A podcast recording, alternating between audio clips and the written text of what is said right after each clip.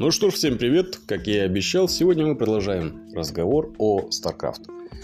И на очереди у нас особенности игрового процесса и визуальной стилистики. Эти два пункта в данном случае неразрывно связаны, поскольку стратегия Warcraft Style – это обособленное направление в жанре. И почему она такое обособленное? Ну, для того, чтобы ответить на этот вопрос, нам нужно вернуться немножко назад во времени. Когда вышла Дюна 2. На самом деле она, конечно же, не вторая, не какое-то не продолжение. Просто Westwood Studios финишировали вторыми. А первыми финишировали Creo Interactive. У них получился гибрид квеста, пошаговой стратегии и что знать еще чего. Ну, если вы знакомы с творчеством этой команды, то это в основном квест. Поэтому ничего странного нет. А Дюна 2 стала первой в истории классической графической РТС. До нее выходили игры на Apple 2, тоже в жанре РТС, между прочим. Но они не получили особенного распространения и, конечно же, никакого коммерческого успеха не имели. Другое дело Дюна. Она собрала некоторую кассу, и ребята из Westwood Studios поняли, что напали на золотую жилу. И вот в 95 году выходит первая часть Command and Conquer. Или попросту CNC. Эта игра, доработав идеи Дюна, обозначила направление в РТС, известное как CNC клона.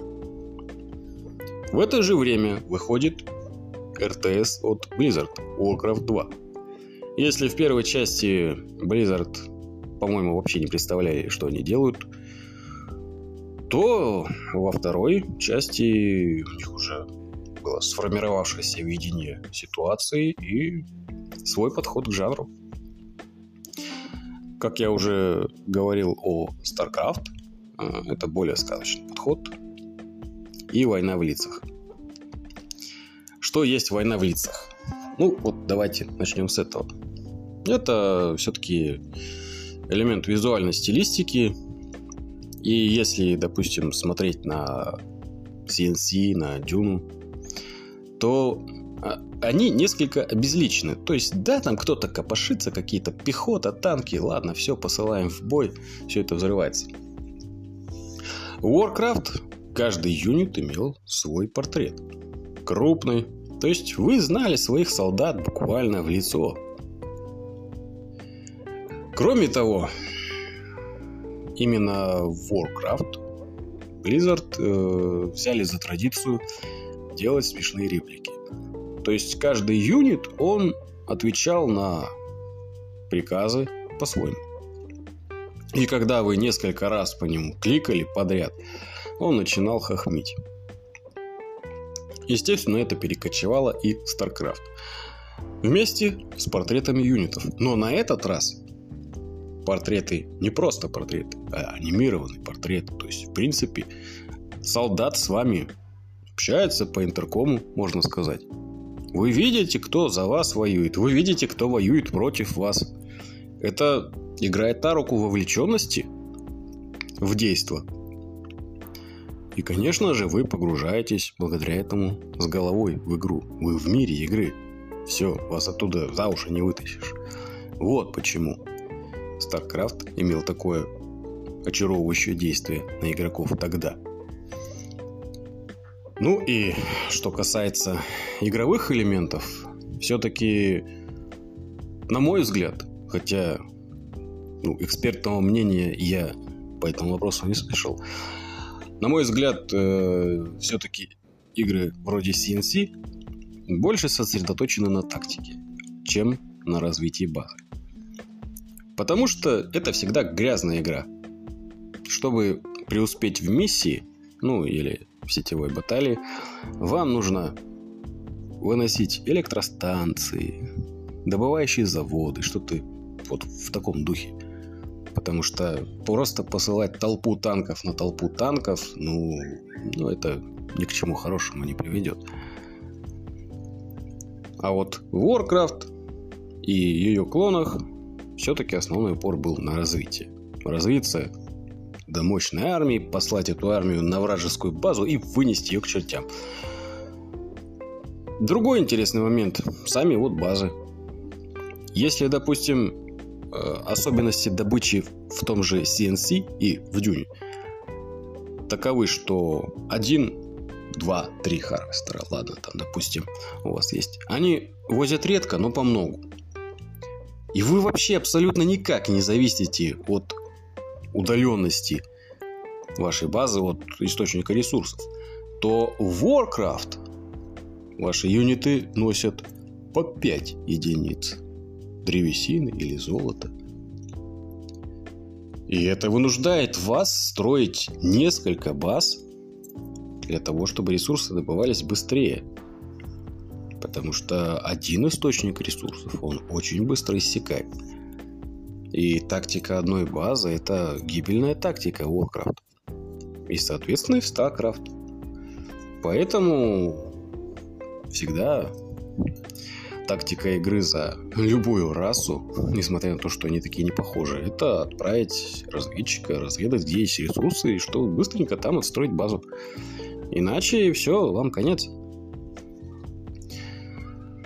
Ну и, конечно же, не похожие друг на друга расы – это огромный вклад э, Старкрафта РТС вообще. Других аналогичных проектов, ну, не знаю. Я лично не встречал. В основном это все-таки идентичные, какие-то, ну, довольно похожие стороны конфликта. Даже в CNC, несмотря на то, что GDI и NOT э, разнятся по уклону, допустим, у одних в оборону, у других в нападение, ну, настолько сильных различий все-таки у них нет. Если вы, вот, допустим, садитесь играть за тиранов, ну да, тираны это то, что хорошо для начинающих. Однако на поздних этапах развития вам нужно очень хорошо кликать мышкой, обладают очень серьезными требованиями к микроконтролю. Ладно, вы садитесь играть за зергов. И выясняется, что то, что вы делали за тиран, вообще не работает с зергами. У зергов нет нормальной обороны.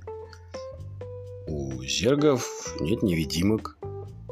У зергов основная стратегия игры это все-таки развить, быстро развить большое, огромное войско и устроить зергараж. Лишь в Брудвор эту возможность немножко подчекрыжит. Но на самом деле зергараж это прям вот такая ненавистная тактика. Поэтому, когда мы играли по сети, в основном зергарашеров ну, били всем клубом. А затем, когда уже бить стало бесполезно, в проводимых соревнованиях мы специально вводили время на развитие. Для того, чтобы вот такие вот зерграшеры не пришли и не разнесли вашу базу, пока вы там основательно ее развиваете. Ну, ладно, вы научились рашить, вы научились играть за тиранов, тут вы выбираете протосов. Не оказывается, что протосы это еще один вариант развития. И за них совершенно другая специфика игры. Они развиваются медленнее, но если уж они разовьются, то всем хана. У них есть невидимки, у них есть темные храмовники, есть архоны. В общем, полный набор. Самые дорогие юниты именно у протосов. Ну, самый дешевый, соответственно, у зергов. Настолько непохожих раз, повторюсь, я не встречал ни в одной РТС. Да, конечно, а, есть незабвенная Master of Orion, но она все-таки пошаговая. Хотя тоже про космос, между прочим. И вот именно комбинация из всех упомянутых элементов, то есть война в лицах, очень интересный подход к размещению баз, который не нов, но StarCraft он получает особое развития, поскольку здесь уже не древесина, которая везде растет, да, а уже минералы, которых там на карте раз-два обчелся, и газ Веспин. Гейзер, с которым тоже редко где встретишь. И не похожие друг на друга стороны. Ну, мировая общественность, играющая, считает, что главные причиной успеха игры все-таки вот три непохожие друг на друга раз. Да, мне кажется, именно комбинация из этих трех элементов это гарантия успеха была для StarCraft.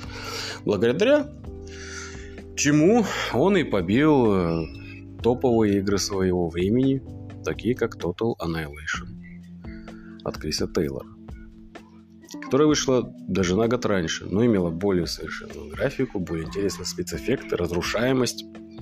Там даже деревья можно было выжигать на карте. Ну, тем не менее, StarCraft смог ее побить.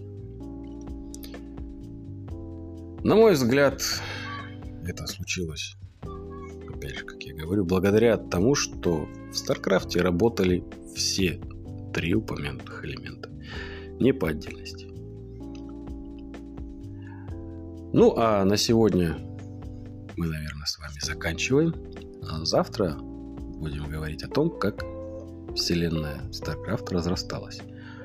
О книгах, новелизациях, так сказать, о комиксах. Хотя о комиксах, я думаю, упомяну довольно мало. Я небольшой любитель этого жанра литературы, и о том, что стало с продолжением данной игры и почему ну, лично я считаю, что StarCraft 2 он абсолютно уступает в интересности первой части. Даже элементарно по части истории. А на этом я сегодня с вами прощаюсь. До новых встреч завтра здесь, в это время. И спокойной вам ночи.